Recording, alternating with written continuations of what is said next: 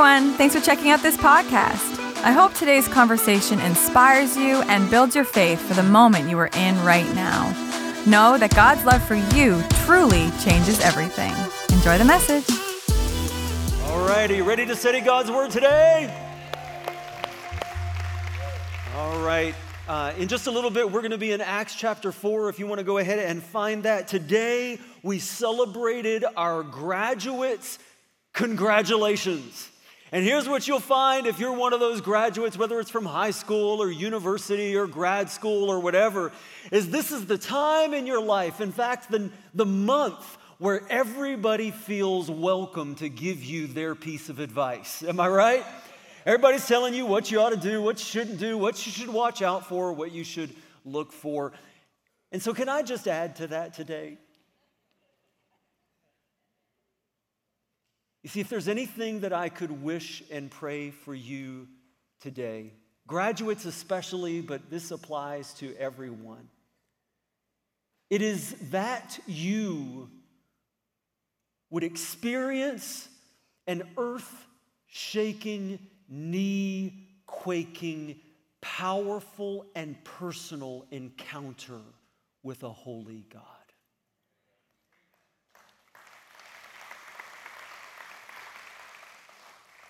I think back to the years when I first went to university. Uh, I had come to a point where I did not believe in God. Uh, as happens for many students graduating in high school and going out into the world. And I had come to the point where I decided that all this religion stuff seems like a lie, that it's just too much to be believed. And like many college students, I came to the conclusion that I would not believe in something that I could not quantify evidentially with science and prove it to be true.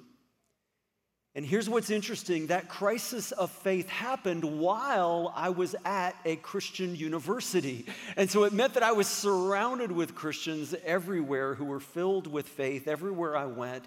And so as a result, I, I felt alone in these struggles, the lone skeptic in the room.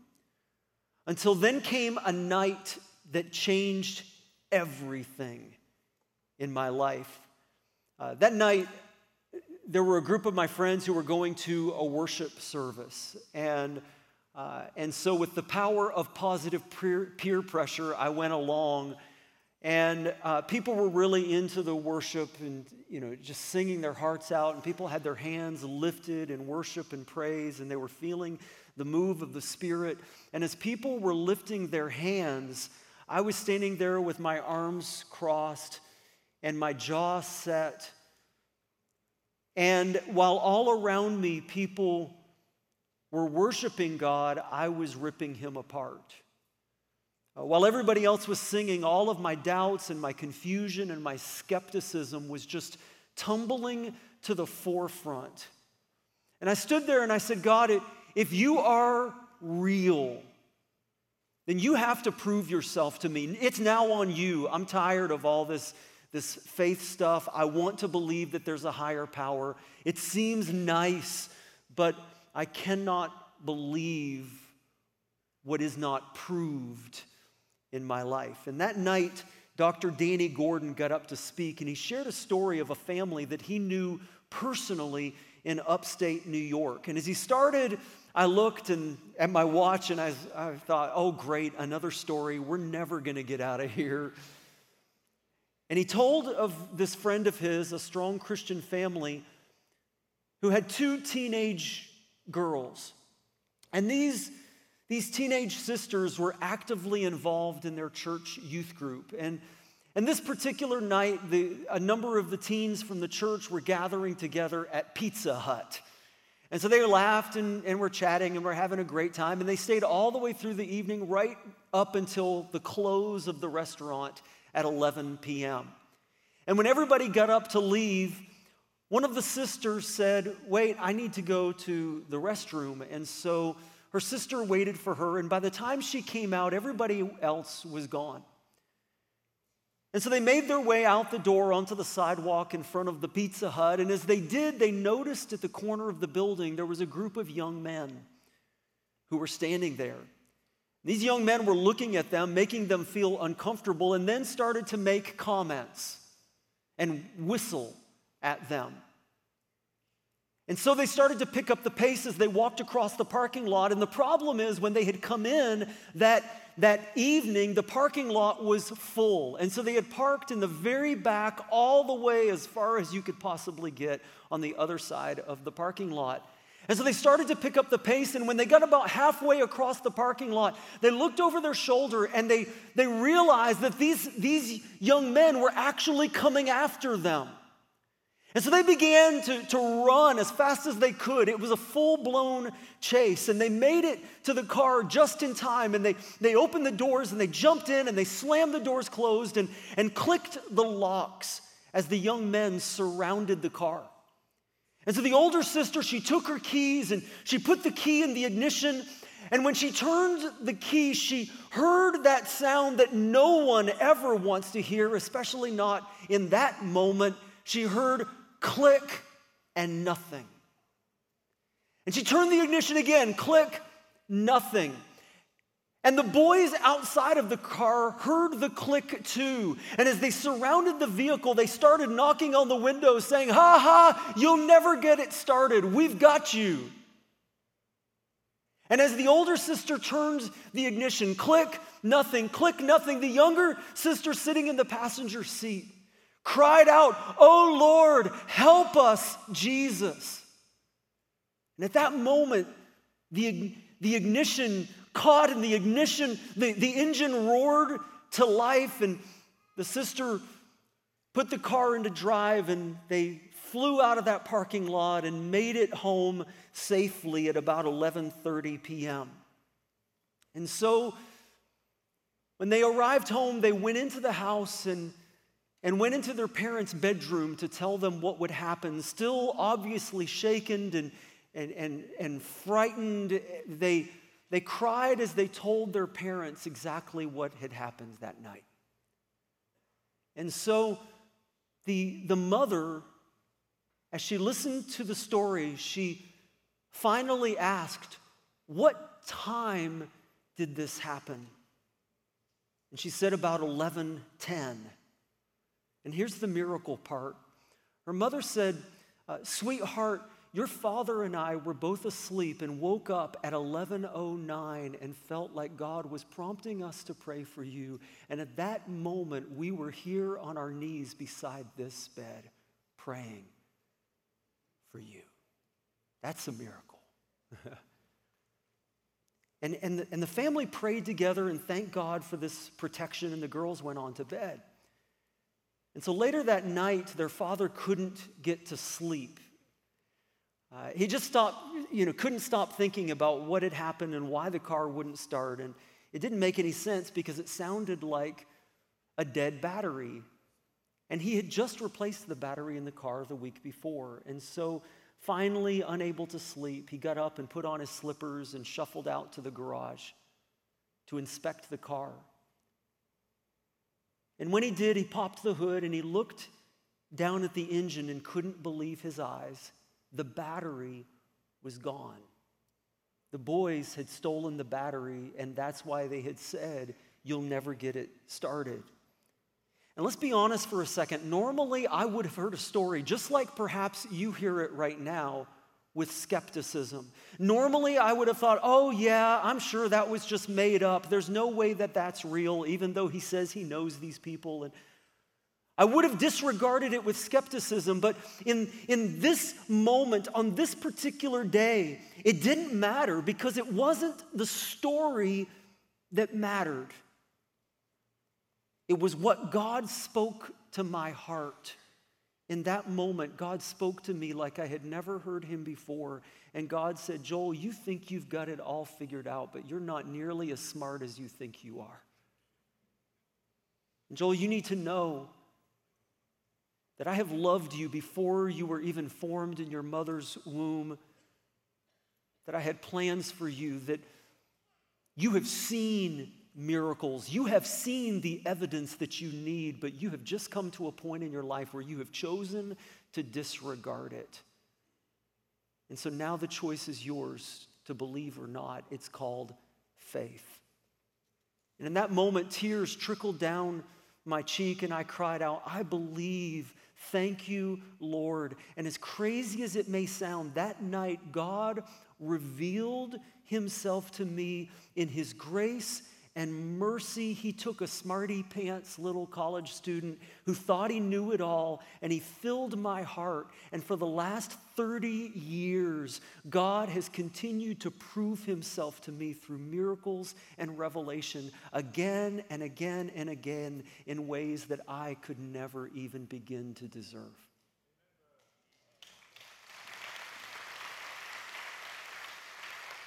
You see, Knowledge of the Bible is never enough until you have an earth shaking, knee quaking, powerful, and personal encounter with a holy God.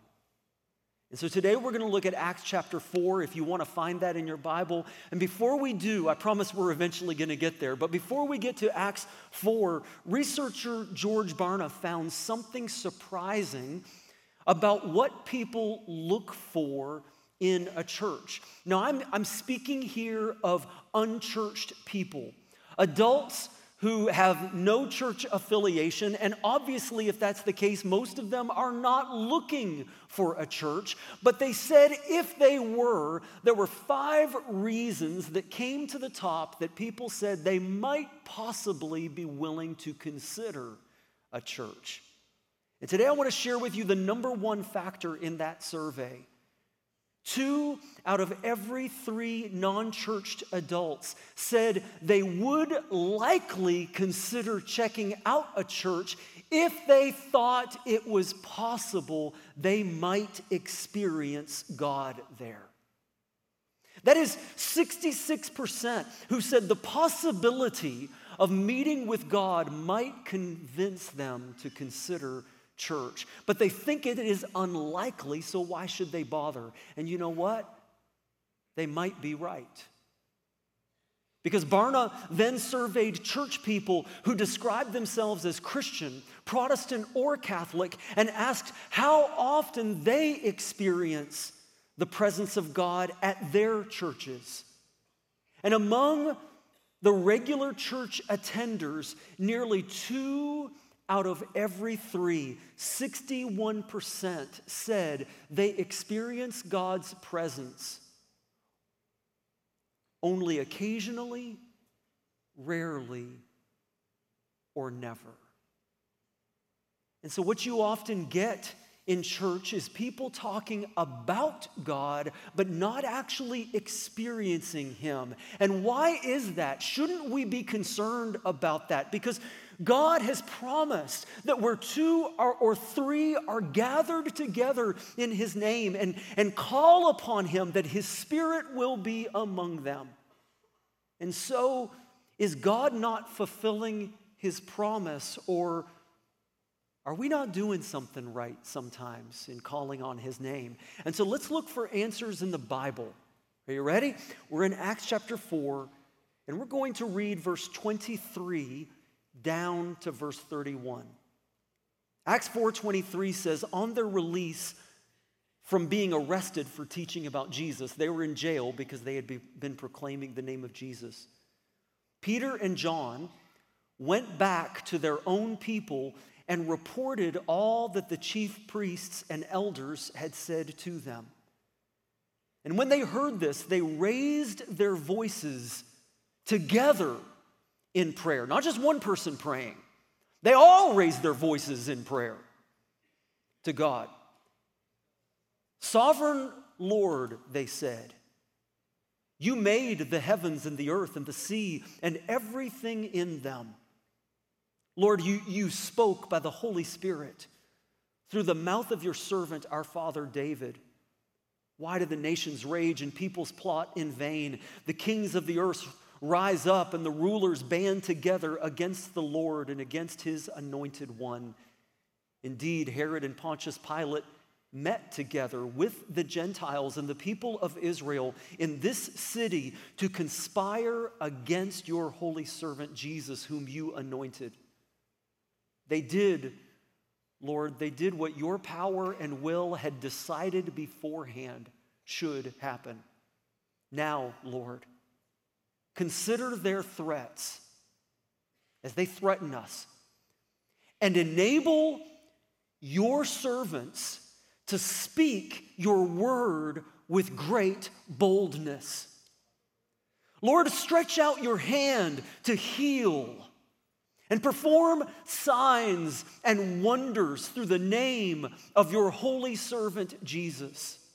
And after they prayed, the place where they were meeting was shaken and they were all filled with the Holy Spirit and spoke the word of God boldly. Oh, come on now. Isn't that what we want? And there, there are a couple of keys here that we don't want to miss. There are a couple of things that I want to, to highlight here today, some secrets that I wonder if they might give us some revelation as to, to why so many people and so many churches fail to have this kind of earth shaking, knee quaking, powerful, and personal experience with the Holy Spirit. And here's the difference. Are you ready? Here in Acts 4, notice number one, they prayed with praise rather than pity. So often our prayers come from a posture of pity. Oh Lord, my life is so bad, and look at all my problems, and here's all the stuff that you need to do for me. And, and listen, we do have the right and the responsibility to bring our requests for, to God. I'm not saying we shouldn't. But sometimes we miss that there is power in our praise and in the posture of our praise. Because when we get our eyes off of the pity of our problems and turn our praise to the Prince of Peace who rules over all things, when you get your eyes set on Jesus, all of a sudden that's what starts to change and shift and rearrange the things that need to change in our lives. See, praise is when we take the spotlight off of ourselves and take the spotlight off of our problems and turn them on to the Prince of Peace who can actually do something about them. In, in, in, in fact, th- this was such a big deal in the Bible that there are seven different words for praise in Hebrew in the Old Testament. Uh, let me, let me run through some of them really quickly for you. Yada is a word for praise, which means praise with open hands. One of the words for praise literally means not with your hands in your pocket, not with your hands clasped behind your back, but literally to have your hands open in front of you. Let me see. Let me see you yada with your hands out in front. Yada is the opposite of sorrow or groaning. Yada, I kind of picture like what happens when you're at a game in sports and your team scores a goal. And what does everybody in the crowd do? Yay! And they put their hands up. Yada in praise. Towdah, another Hebrew word for praise, also has to do with your hands out but this time as a testimony of gratitude. This one has to do with a spirit of thanksgiving and, and gratefulness, like raising your hand in testimony. For example, if I were to ask, how many of you have had your lives transformed by Jesus, and you put your hand up as a testimony of praise, that is called towdah. Towdah. Halal is another word for praise in, in Hebrew. And can you think of a worship word, a word that we use in worship that has anything to do with this, that sounds kind of like that? How about hallelujah? Right? That's the root of hallelujah. Halal means to boast or rave about something to the point where you're kind of celebrating foolishly, kind of making a fool of yourself losing all of your dignity where people kind of look at you funny, maybe. You're just raving and talking about something that you're so excited about that you can't stop. Halal, hallelujah. Shabach is a Hebrew word for praise, which means to loudly and triumphantly glorify. It literally has to do with shouting in worship. Again, when your team scores a goal, when you're at a hockey game, when you're at a baseball game, and you score, what does everybody do? They go, Yeah! They shout. That is Shabach. Now, notice something that many Christians do more worship at sporting events like the Hebrew than they do in church. Am I, am I wrong? Is there more shouting by Christians in sports or in church? Are there more hands lifted, triumphantly declaring in sports or in church? Barak is the one, though, that's more solemn. A Hebrew word for praise that means to kneel down. Worship is a full body experience. Kneel down as an act of adoration. Zamar is a word for praise that means to touch the strings. It's often used in the Old Testament to refer to, uh, to instrumental worship. In other words, this is like a guitar solo for Jesus. and then, what I think is probably the most significant Hebrew word for praise is tehillah. Now, this one is special. And let me show you why. At least I think it's special, and, and here's, here's the reason. Tehillah is the Hebrew word for praise found in Psalm 22. Now, why does that matter? Because Psalm 22 tells us where you can find God. Psalm 22, verse 3 says that God is holy enthroned on the praises, the Tehillah of Israel. The King James Version says here that God inhabits the praise of his people. Now, what does it mean to inhabit something? It's where you live, right? And so, Tehillah is the word for the kind of praise that God inhabits, that God lives in, that God is enthroned upon. And so, how many of you say, well, we better figure out what that is? Right? If that's where, where God in, inhabits and is enthroned. And so, what does it mean? Tehillah is singing praise together publicly.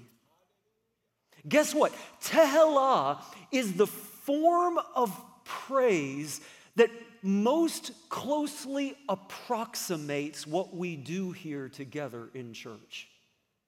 When together in unity, we lift our voices together, lifting up the name of the Lord. Where it says, when we read in Acts 4, when the walls were shaken with the presence of God and they were filled with the Holy Spirit, it wasn't just one person, they were all lifting their voice in praise. I'm sure it sounded like a holy chaos amongst them. See, that is the kind of praise that God is enthroned upon. He inhabits the corporate, public worship of His people, which is why it is so good and pleasing when we come together. And so in Acts 4, they prayed with praise rather than pity. And number two, they prayed for power rather than protection. We pray, oh Lord, my finances are tight, fix them. Oh Lord, my, my, my kids are disobedient. Straighten them out. Straighten them out. Lord, Lord, my, my spouse is driving me crazy. Do whatever you want with them. So, so many of our prayers are, Lord, protect me. Lord, help me. Lord, do all this stuff for me. But notice in Acts 4, they prayed, Lord, give us the power to be the ones who overcome the evil in this world. Notice they didn't just pray, Lord, help us. They prayed, Lord, use us. Come on now, Lord, help me is not nearly as powerful as praying, Lord, use me. Use me to make a difference. Lord, use me to help other people. Use me to share the love of Jesus to accomplish your purpose in this world. And number three, they prayed with expectation rather than apathy. Let me ask, what do you expect? When you come to church? Do you expect the walls to shake? Do you expect for miracles to happen? Do you expect for revival? Do you expect a movement of God? Because guess what? You generally get what you expect. When you come expecting little, that's exactly what you get. But when you come hungry, prayed up, expecting miracles, expecting a move of God, expecting to put away your dignity and fall on your knees before God and put your hands in the air and rave about Him foolishly to the point where, where people think that maybe you've got a screw loose, but you don't care because you have come hungry to receive from God. Guess what happens when a people become like that? And so, to drive this home, let, us look at Isaiah 6 in the Old Testament. This is possibly the most amazing close encounter with God story in the whole Bible, where, where Isaiah literally saw the glory of the presence of the Lord. And as he tells us about it, I want you to notice a couple of things that stand out. Isaiah chapter 6, verse 1 through 8. In the year that King Uzziah died, Isaiah says, I saw the Lord seated on a throne, high and exalted. And the train of his robe, the train is the whole back part of the robe, is so big that it fills the temple. And above him are seraphs, which is a type of angel, each with six wings. With two wings, they covered their faces because the, the, the, the, holiness, the glory of God is too much to behold. With two wings, they, they cover their feet, and with two they were flying, and they're calling to one another Holy, holy, holy is the Lord Almighty. The whole earth is full of His glory. And at the sound of their voices, the doorposts and thresholds shook, and the temple was filled with smoke. Woe to me, Isaiah cried, I am ruined. For I am a man of unclean lips, and I live among a people of unclean lips. And my eyes have seen the King, the Lord Almighty. And then one of the seraphs flew to me with a live coal in his hand, which he had taken with tongs from the altar. And with it, he touched my mouth with this hot coal from the altar and said, See, this has touched your lips, your guilt is taken away, and your sin is atoned for. And then I heard the voice of the Lord saying, Whom shall I send? And who will go for us? And Isaiah said, Here am I, send me. There are two things that are true here in this experience that are true of any experience in the presence of a holy God. See, when you have one of these, these overwhelming encounters with the, with the Holy Spirit, those breakthrough moments always lead to two things. Number one, confession. Isaiah cried out, Woe to me, I am ruined, I am unclean. And I live in an unclean culture because, listen, whenever you catch a glimpse of the glory of God, whenever you see His holiness, whenever you behold His beauty, whenever you perceive His perfection, the more you see of God, the more you begin to see of the sinfulness of our human heart. In fact, I think sometimes that's why we avoid the presence of God. Because when we come into his, his presence, he begins to shine the spotlight into the dark places of our heart that we have tried to keep hidden from him. And he starts revealing things that need to be confessed in our lives, that things that need to be surrendered to Him. These earth shaking, knee quaking, powerful, and personal encounters with a holy God lead us to confess. And number two, they lead us to commit. Because being in God's presence, Isaiah said, Here I am, Lord, send me. And remember, the church in Acts, in Acts 4, when the whole building shook with the presence of God, what did they pray?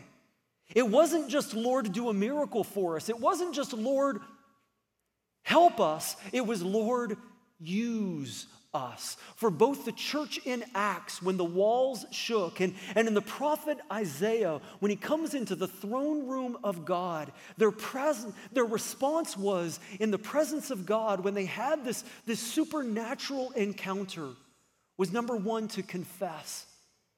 As God reveals the things that need to be confessed in our lives, so that we can be purified and made holy like Him. And then, number two, Lord, we commit ourselves to you to do your will, to do your work. Just as Isaiah declared in the presence of God when he confessed and was purified, he then said, Lord, here am I, send me. And when I was a goofy, self righteous, smarty pants college student who thought I knew it all, that is when God showed up and gave me a personal encounter that absolutely wrecked me. Woe to me, I cried. I was undone and unraveled in the presence of God. And in that moment, I confessed my sin and I committed to follow Jesus for the rest of my life. And if there is one thing that I want for you, it is this that you would have an earth shaking, knee quaking, powerful and personal encounter with the Holy Spirit of God. Because apart from that, none of the rest of this stuff matters. Would you stand?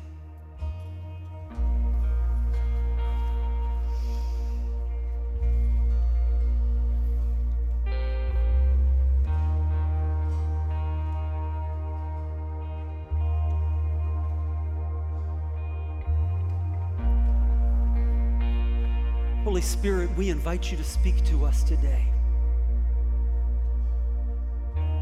And even more than that,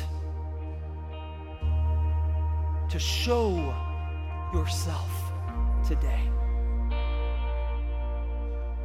To peel back the curtain that we might see into the Holy of Holies, into the throne room of God.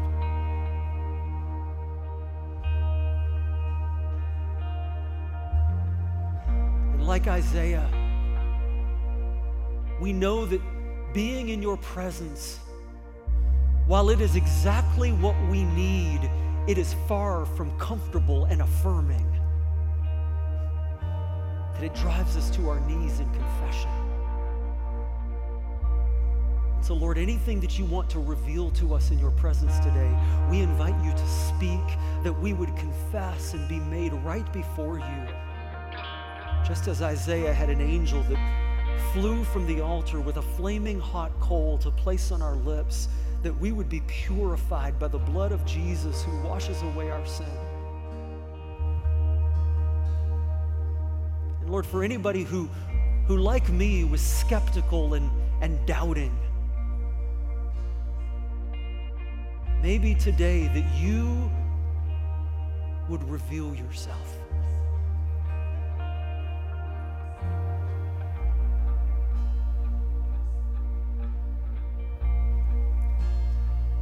As, as we worship today, I want, I want to offer a suggestion to you that you can use here and now, but it's also something to keep in mind from this point forward, whenever you are coming before the Lord in worship, to allow the Holy Spirit to inspire your imagination